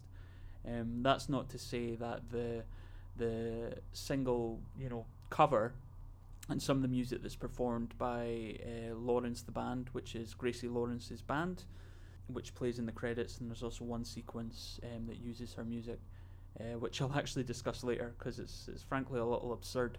But one of the biggest problems this film has is there was a few missed opportunities and I think a lack of identity with what they wanted to do with it. When I first started watching it, it gave me the vibe that it was trying to be a film that was like, right, let's do away with how a Christmas movie is supposed to be. Let's modernise it. Let's take these old Christmas classics and give them a modern refit. And I feel like the rest of the movie, not musically, tries to do that as well. It's all about, a new Santa taking over. So they really missed the opportunity for the music to do the same thing. It didn't have to be ridiculous, but I'm not saying that I would say no to listening to Santa Claus Is Coming to Town, the Grime remix. I think everyone would enjoy that to some degree. But that's not to say that the way that they use that score isn't without anything to talk about. Probably the one of the few things that I can draw from the film that was actually nice in terms of how the music is serving the film in some way, is through the theming that it creates by, if you pay attention to the music in the first act of the film, the first act where everything is still set in the North Pole, Noel and everything, Christmas is proceeding as usual, Bill Hader's character is, struggling to become the new Santa Claus, but the Christmas music is present in every scene. Even if it's, I've actually got a note here that says, sorrowful Christmas music is weird. And that's because they want to set forward that idea that it's the North Pole. The theme is that this is the land of Christmas. Now, when Noelle goes to Arizona to try and track down her brother, that music, which has been present in almost every shot up till that point, goes away. And the first time we hear it again is in-world music sources. We start to hear music coming from car radios or PA speakers in the mall, and things like that. And that's actually quite an interesting way to do it, because it does come back whenever they flash back to the Christmas areas. And in particular, it allows them to almost subtly show Noelle's influence on the world as it goes past, because, as she starts to have influence over these characters, those Christmas motifs start to punch back in again, which is actually kind of interesting. Where I mentioned about how Gracie Lawrence, it was her brother was actually the person who was one part of the soundtrack team for this film, and there's a couple of moments where they use Christmas covers from her band, or not even necessarily Christmas covers. I'm pretty sure they're just originals. Now, where that's weird for me is, again, I talked about missed opportunity, and I'm not going to claim to be totally up to date with what is current in popular music and stuff if you're going to make a Christmas movie that's modernized and stuff, but in the one instance where they've had nothing but this kind of generic Christmassy sounding music, they have a sequence where Noelle is walking down Arizona in the classic kind of fish out of water scenario, and they play one of Lawrence the band, one of their tracks, and I can only describe it as, it just sounds like 70s disco music. The rest of the song is not. The rest of the song has a much more kind of R&B, quite interesting vibe, but the intro, which is all they used for this sequence, just sounds 70s, and it's just frankly weird. It it really helps to add to this idea that I was getting by the end of the film, that this film has a real lack of identity. So that was just weird. But there was one part of the film which was a recurring thing, which was actually just annoying me. And it almost seemed to be trying to put forward this idea that it was cool, it was modern, it was too cool for the classic Christmas songs that are available in every other Christmas movie. And the way that it was doing that was that every now and then there would be moments, and then someone would say the name of a Christmas song and make it as it's a literal thing happening, and that's funny, but we're not going to use any of that music. Only to have, and I do have good things to say about this moment in the film, only to have the climactic moment of the film where Noelle is accepted as Santa Claus, and she has her triumphant moment where the Santa suit suddenly fits, and it's actually a pretty cool moment because it does something that I really like in film, and that's a recurring theme. In this case, the Santa suit fits, we hear a vocal riff, and then Santa Claus Is Coming to Town starts to play. Again, a cover of the song by Lawrence the Band. That was actually a pretty cool moment. But why the hell did they make it into this thing where it was like... I hate the cock tease in films. I hate it when they're like, right, here, we're going to do this, we're going to do that. I'm not sure the payoff was worth it. I don't know. I knew what they were going for, but it just felt... I don't know. It didn't work for me. Something interesting to note about that, however, and this was the first thing I wrote down, was before the film even starts, over the Disney castle there is a vocal riff. This riff comes up multiple times throughout the film because it's the same vocal riff that Noelle uses to summon her reindeer.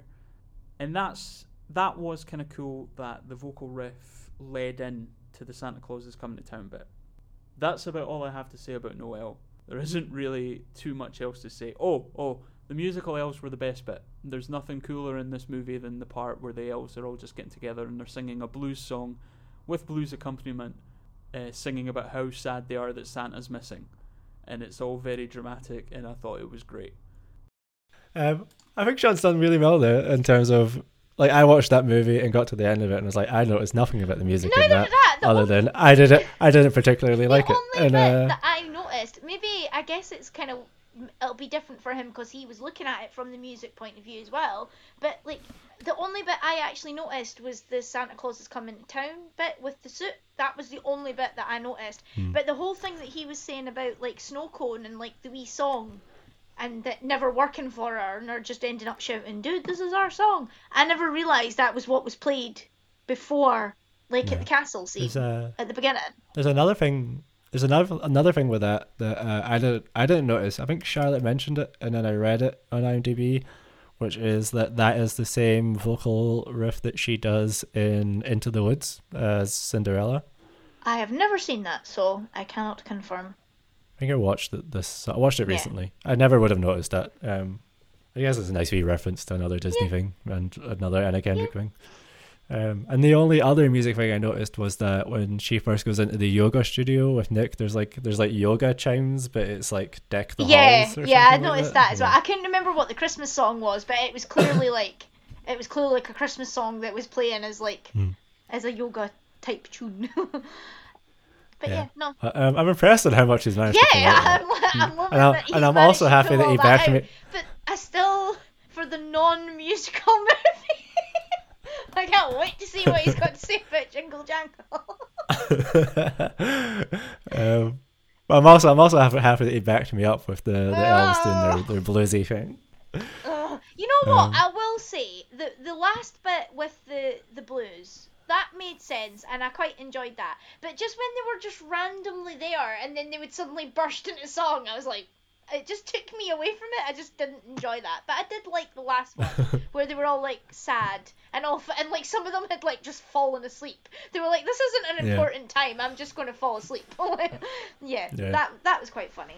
All right, so your final thoughts? Final thoughts, definitely would recommend this movie. It's fun. It's not all for kids. The comedy is kind of wide range. It's got some good performances from all the actors as well.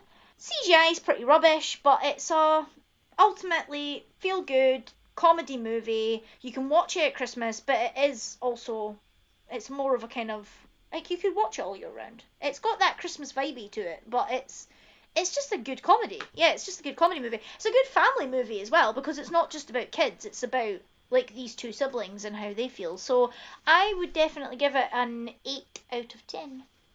Yeah, no, like I've said a bunch of times, I mean, I like this. It's definitely, I think it's going to be in my Christmas rotation. Yeah, definitely. From now on. It's got, like, there's always... I've never been a huge fan of Hallmark films. My dad used to watch them religiously. Like, basically, for like from mid-November on, he would have the Hallmark channel on watching these awful like Christmas films. So like, I kind of enjoy having one of those that are like, it's like a Hallmark film, but like good. Yeah. I really like. I like the cast. It's got a lot of people in there that I enjoy. And it's Anna Kendrick doing her usual shtick, which I know I will watch and enjoy. Yeah. It's kind of Bill Hader doing his usual shtick as well. It's just an enjoyable film, and weirdly, as you could tell from my synopsis, I can read a weird amount into this film. Like, I feel like there's like subtly a lot going on in here. Like, there's a lot of weird stuff about, like, I mean, it's almost like a royal family of the North Pole, which, and then there's some, like, you know, patriarchy things and internalized misogyny things, and it's got nice things to say about, you know, like divorced parents trying their best. I think it's weirdly got a lot going on, and I don't know if I would feel less good about it if it had actually been released in cinemas, because it was supposed to come out in cinemas, and then they delayed it to be on Disney Plus streaming. Yeah. So instead, I think if it came out in cinemas, it would feel like a low-quality cinema film, but instead it's on streaming, so it feels like a high-quality streaming film. I agree with that. So I think that's done a lot of favours for it, I think. Something which kind of leads into the kind of final point I wanted to make with the whole streaming platform. So we talk about Christmas movies and like classic Christmas movies, but I don't know. I don't know if it's a generational thing as well, but when you talk about Christmas movies, a lot of people will have different kind of answers for what their favourite ones are. And it is a bit of a generational thing in the sense of if you grew up in the 90s, you probably watched things like Home Alone and the Santa Claus movies and like just general Disney cartoons for myself and just general Disney or just general kind of cartoon Christmas movies. But if you kind of grew up in the years following that, and even like now, like in the like the noughties and stuff, and you've got things like The Grinch, and then they've made... Oh god, like Aardman made like things like Arthur Christmas, and you could call things like the DreamWorks movie Rise of the Guardians is kind of a Christmas movie. I'm sure that came out at Christmas, and so there's lots of different kind of styles. But I feel like if you're talking proper classic Christmas movies, you don't find a lot of them on the streaming platforms. Things like White Christmas and It's a Wonderful Life, and like even like something like from the 80s, like A Christmas Story, like. Do you really find them on streaming platforms?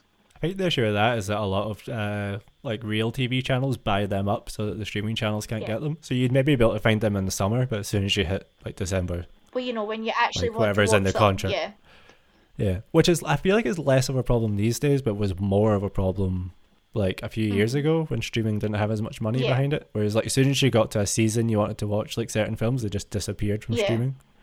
Whereas now they do tend to hang around more. I find, I do remember, I always have, like, this image in my head of checking, like, Amazon Prime a week after Christmas. I can't remember if it was it would have either been last year or the year before, because we didn't have Disney+. But it was, like, the week after Christmas, and they put up Muppet Christmas Carol. And I was like, if you'd been here a week ago, I'd have been over the moon. But you're late. Like, I remember, I'm sure, like, a few years ago... I couldn't find Scrooge, but now that's usually on Netflix. Yeah. Well, if you talk about the big ones, like Home Alone and things, because obviously Disney Plus has taken over Fox, that's why they have Home Alone. Oh, is that why? I thought... So Home Alone wasn't touched on. That was like a 20th Century Fox. I think it was. If it was touched on, were they not owned by Fox? I thought touched on was Disney. But like it might have been a 20th... Like, I just assumed it was touched on and that's why they got it. You seem to be more up on it. I might be wrong. You might be right. Hang on, let me double check. Oh, while you're doing that, I'd probably give like Noelle like a 7.5 and 8 as well. IMDb rating though, 6.3. Oh, that's a bit controversial. Yeah, a lot of people. a lot of people hate this film. I went on Reddit and looked up the review, like people reviewing it, and people were just like dunking on it. People hate this film. I don't know. Yeah, I enjoyed it. Charlotte enjoyed it. Sean didn't really enjoy it. I'm almost 100% sure that I'm like 98 to 98.5% sure that it's a Fox movie, and the reason that it's now because I know that Night of the Museum was 20th Century Fox, and they are on Disney Plus.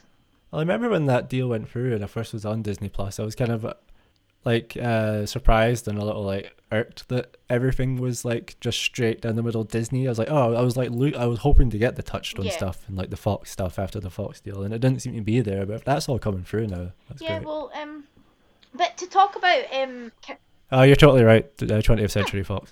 So to talk about Netflix and things as well. Yeah. So if you were watching, just to put it out there, have you seen anything on Netflix that's a worthwhile Christmas movie? That's like a Netflix original.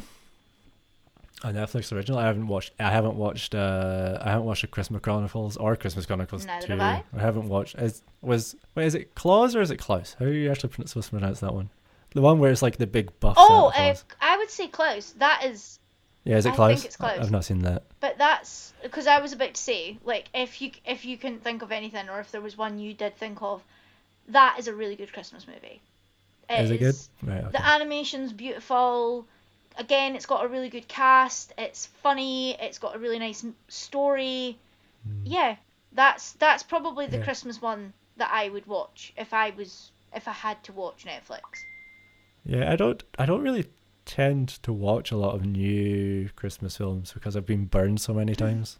Yeah, I'm literally scrolling through them all right now, and like I don't really know any of these new ones. I might watch Klaus if you're saying it's good. Klaus is really good. And my mum keeps asking me about Christmas Chronicles as if I should want to watch it. I remember seeing the trailer for the first one and going, "Oh, Kurt Russell, yeah, I don't mind him." And then when I read that the second one was like having Goldie Hawn in it as Mrs. Claus, I was like, "Oh, of course." But apparently she's at the end of the first movie. Spoiler alert, if anybody's not watched it. Yeah. Apparently she is in the very end of the first movie, and it's supposed to lead into the second one. Right. I remember A Christmas Prince making a big splash online last year, but that was mostly people ironically watching it, right? Yeah, I vaguely remember that. But then have they not... So it wasn't The Christmas Prince, but they done... I think it's a Netflix movie. Vanessa Hudgens done like a... Right. It feels like a Hallmark movie, but it's a Netflix movie, and it's like the princess swap or swapped princesses or something. And I'm sure they're supposed to be dubbed as Christmas movies, but they're very Hallmark style. Oh, I switched again. The Princess Switch. Yeah, but again. I think that's like the sequel. Oh, and then. Is The Night Before Christmas, like KNIGHT? Is that her? Or is that a different? Oh, I don't know. I just remember. Oh no, there's The Princess Switch, and then they're switched again. Okay. But I'm sure they're set at Christmas, so they're supposed to be dubbed as like Netflix version of a Hallmark movie. Right. Okay. But yeah, Klaus is definitely a good shout, and Disney Plus. Apart from Noelle. Well, I'm just saying Netflix has got Bad Mums Christmas, which I weirdly kind of enjoyed. I never saw the Bad Mums, so. I saw Bad Mums on a plane, and I remember just watching. It was actually when we were going to America for Thanksgiving, and it was like, I remember watching. I mean, like this film is just ridiculously not for me. like this is just like they just went, 25-year-old men like no, and rightfully so. But I was like, I've never sat and watched a film that has so little fun. And then you're just kind of like, yeah, okay. Yeah. And now I went to see Bad Moms Christmas. I think just because of like the Cineworld card, I was like, all right, we'll go see that. And I thought it was fine. Yeah. So Disney Plus. I mean, Disney Plus, you've got the Santa Claus, and you've got Home Alone, which is, I mean, you're already winning if you've got those two, right? I mean, as much as like every year I watch the Santa Claus, and I've not actually watched it this year, but like every year I watch it, and every year I find something more about it that I'm like, this is not a good movie, but I still watch it every year. Well, I mean, interesting though that if you kind of view Noelle as a spiritual sequel to Santa Claus, which I feel like you can manage. I mean, I've not watched Godmothered. Is that supposed to be Christmas or just supposed to, well, I thought it was fairy tale-y, but apparently they're kind of marketing it as a Christmas movie because it's set at Christmas. So I don't know if that... Okay. Yeah. I don't know. I feel like it's got kind of Jingle Jangle possibilities in that sense, that they've kind of went... fair enough, it's not called, like, Godmothered, A Christmas Journey, but, like, it's got that kind of thing of it's set at Christmas, so therefore it's a Christmas movie. You could call it the Die Hard complex, so... Actually, I made this argument to Charlotte, because... I mean, the whole Die Hard thing is, like, really played out, but I still like to just have the argument with Charlotte for fun. But... Die Hard is more of a Christmas movie than Jingle Jangle is. You know, I would argue the point, but I can't even remember the last time I watched it.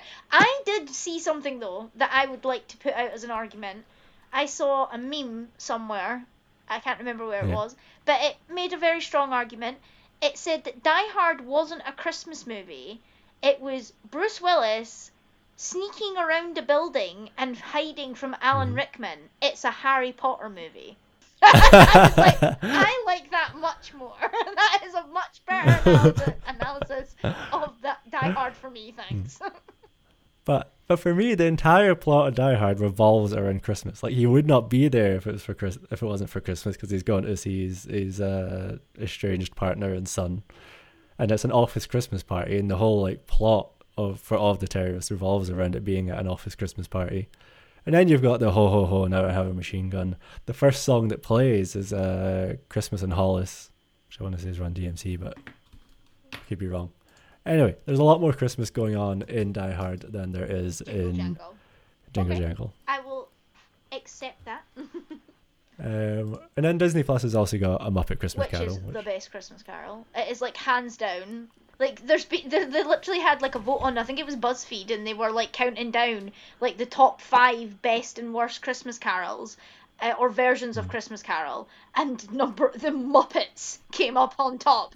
Kermit the Frog as Bob Cratchit won out over, like, God, like, who was it? Like, it was it was Gary Oldman that played him in the giant CGI monstrosity that was the Jim Carrey, like, Christmas Carol. And you've had some other big massive actors, but Michael Caine singing really badly and a sock playing Bob Cratchit won it. Charlotte was just saying recently about how apparently Michael Caine just said to the Muppets people, I was like, I'm just going to play this entirely straight. I'm going to do this as if I was doing this for, like, the Royal Shakespeare. Yeah. Like, I'm not going to wink or, like, smile. I'm just... No, that worked. I am Scrooge. Yeah, I 100% see that coming through.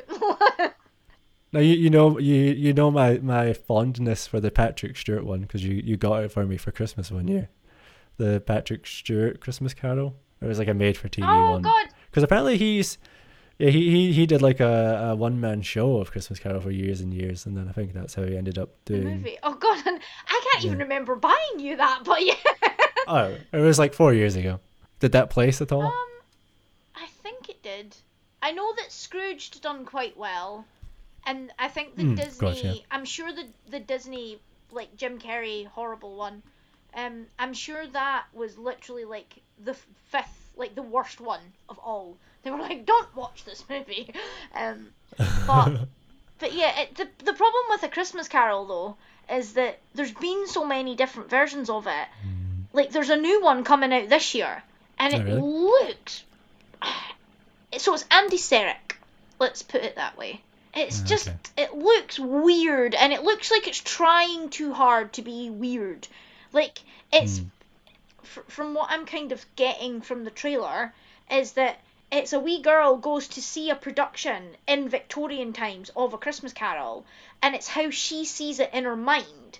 But the trailer, there seemed to be quite a lot of, like, I couldn't tell if it was animation or if it was live action, but it just seemed really fucking weird. And I was like, it's Andy Serkis, of course it's like, I just, or no, it looks pretty awful, to be fair. I think I'll stick to Muppet Christmas Carol. I guess if you're gonna go for doing a new Christmas Carol, you might as well make it weird rather than just doing a standard one. There's already enough standard ones. Yeah, that's true.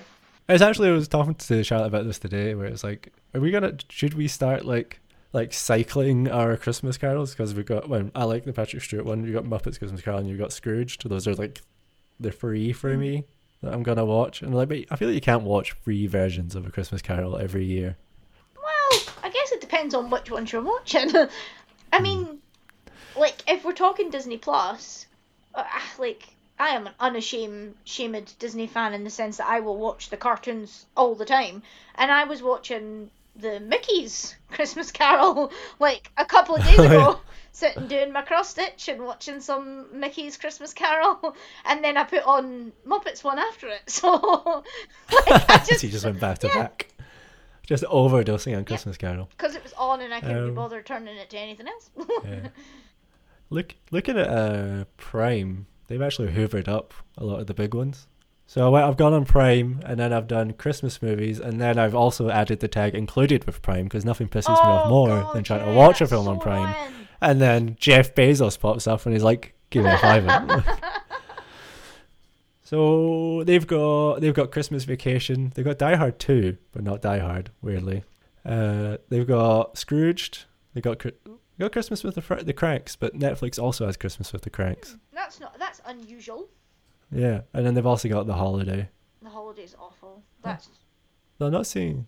Charlotte loves that film. The only part of that film I give a crap about is the old writer man who everybody's forgotten about. I think it's just awful. I hate Jack Black, but I would rather have just watched a movie about Jack Black and Kate Winslet's awkward romance than pretend to care about Cameron Diaz. Like... I just can't. I find her so irritating, and she played the same character that she plays in every single movie. And then Prime has also got what, which has weirdly become one of my favorite Christmas movies in the last few years, which is The Night Before. Oh, is that one? It's James Franco and Seth. No, not James Franco. Seth Rogen, Anthony Mackie, and Joseph Gordon-Levitt. Yeah. Yeah, even Anthony Mackie doesn't... No. I can't watch it. Oh, you're just not an Anthony Mackie fan? No, I love Anthony Mackie. He would be the only reason I would watch it, and it's not enough of a reason to watch it. No, I'm a fan. I'm into it. I don't know what it is about it. It is also... You could argue it's a bit of a Christmas Carol film, and just for like one random reason. What's his name is in it as well? Why have I forgotten his name? The baddie from Shape of Water. Oh, Michael Shannon. Yeah, he's in it as well. It's random. Yeah, but there's something about it, like it's a nice kind of adult Christmas film. It's got your classic Seth Rogen dick and drug jokes, but then it's also just a nice story about three friends having to like grow up and leave their sort of past behind, and yeah, it's just a fun movie, some decent jokes, and it speaks to me on a weird level that I don't even think I've figured out myself yet. Well, we got completely sidetracked there, so as we like to do. But yeah, so I think just to kind of finish off with kind of streaming platforms and what they're offering this Christmas, I'm always gonna punt for Disney Plus. I always feel like Disney Plus has, well, not even Disney Plus. Like, I always feel like I get a more wholesome Christmas movie if I'm watching a Disney movie. But that's me. I'm a complete Disney nerd, so. What do we think? Do you prefer Netflix or Disney Plus? I think it's between those two, then Disney Plus. But then purely based on Christmas Vacation, Scrooge, and The Night Before, I'd probably, if I could only have one of the three, I'd probably go Prime. If I could only have one of Netflix or Disney Plus, I'd probably go Disney Plus just because they got the Santa Claus and Home Alone. There's nothing on Netflix that I'm like, I can't live without that at Christmas. And if Jingle Jangle, Christmas Chronicles, are them trying to pump their sort of originals into it because they can't get the big ones, then it's not doing much for me there. Yeah. Well, if we're going to round off there, I'm just going to say thanks again, Kevin, for having a chat with me, and as usual, us kind of spraffing, as I said. I think with the new year coming, I'd really like to do, I'd kind of like to do more, I feel like the last kind of two things we've done have been quite kid friendly, so I'd like to do something a bit deeper. So I'd also like to put out the idea that you pick the next theme, Kevin. I'm bad at picking things. Well, you have to help me. You have to pick things. So Pick anything. And also, again, as I said at the beginning, you can find it. You can find me on Facebook. I am Danny B. I'm also on Instagram under the same name. Drop me a message if there's anything new that you're wanting me to review or that you're maybe not sure about yourself. Even if you've just got a comment about what we've said, do you like Noelle? Do you prefer Jingle Jangle? Is there something else that we've not watched that you would like us to cover? Just are you in the majority of people that seems to hate Noelle, and it's only me and you that like it? Yeah, maybe we're the 6.3. Everybody else is like the other majority that's like. Ugh. So yeah, just drop me a line. And Kevin, is there anything you want to plug? No, you probably won't be able to find me anywhere. Just leave me alone. Yep, that rounds that up. Okay, well, on that happy note, go follow Dan. On that happy note, we shall see you probably in the new year, if not before. And thanks very much for listening. Thank you. Bye. Bye.